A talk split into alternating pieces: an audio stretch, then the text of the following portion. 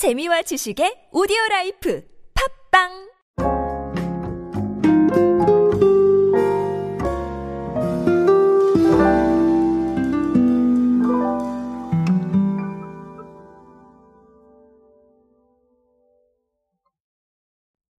요즘은 그야말로 빼고 줄이는 게 대세인 것 같습니다. 어느 때는 이렇게 더 해주고 또 더 주고 뭐 이런 것들이 대세였던 시절도 있었던 것 같은데요. 요즘은 정말로 빼고 네, 뺄수록 더 좋다? 뭐 이런 말도 가능할 것 같습니다.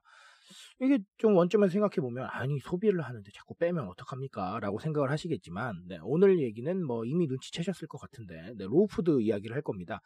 어, 최근에 많은 기업들이 관심을 보이고 있고 저도 몇 번 말씀을 드렸었는데 이게 사례가 너무 많아지니까 또 이게 안 짚고 넘어갈 수가 없는 이런 상황이 됐습니다. 그래서 오늘은 어, low food의 사례 중에 하나인 어, 농심의 저칼로리 컵라면 이야기로 함께 하도록 하겠습니다.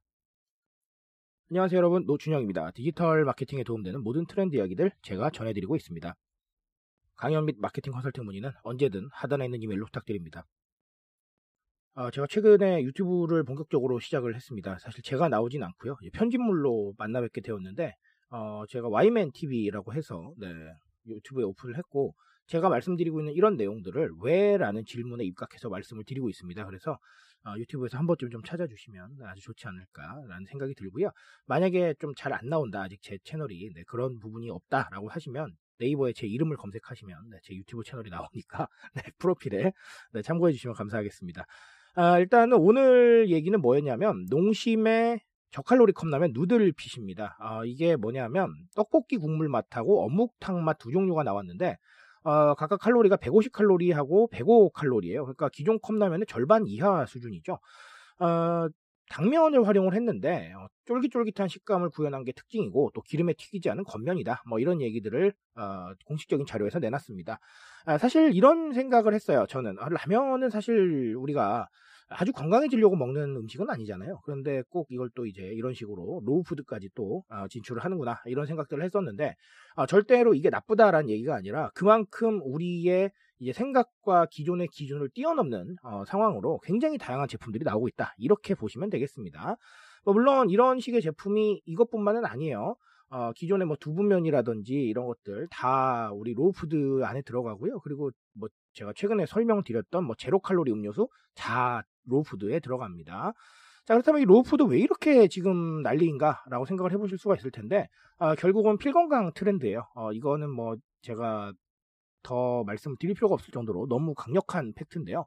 우리가 무얼 하든 건강을 생각을 해본다는 겁니다. 아, 그래서 소비를 따질 때 이걸 소비를 내가 해야 되나 라고 생각을 할 때 나의 건강에 도움되는 이런 상황들을 체크해 보게 된다는 거예요.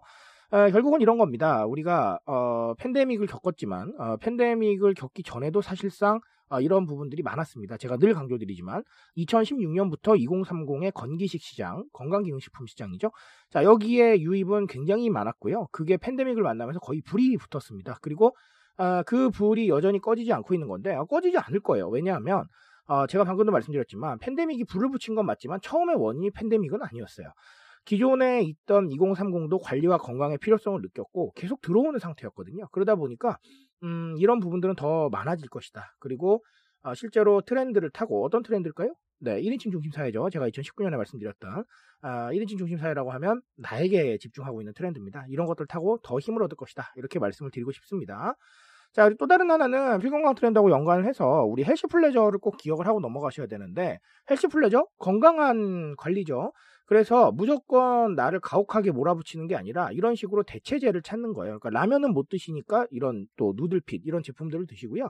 아, 그리고 기존에 있었던 청량음료, 어, 탄산음료 같은 것들은 설탕이 좀 많으니까 그거 말고 제로를 드시는 겁니다.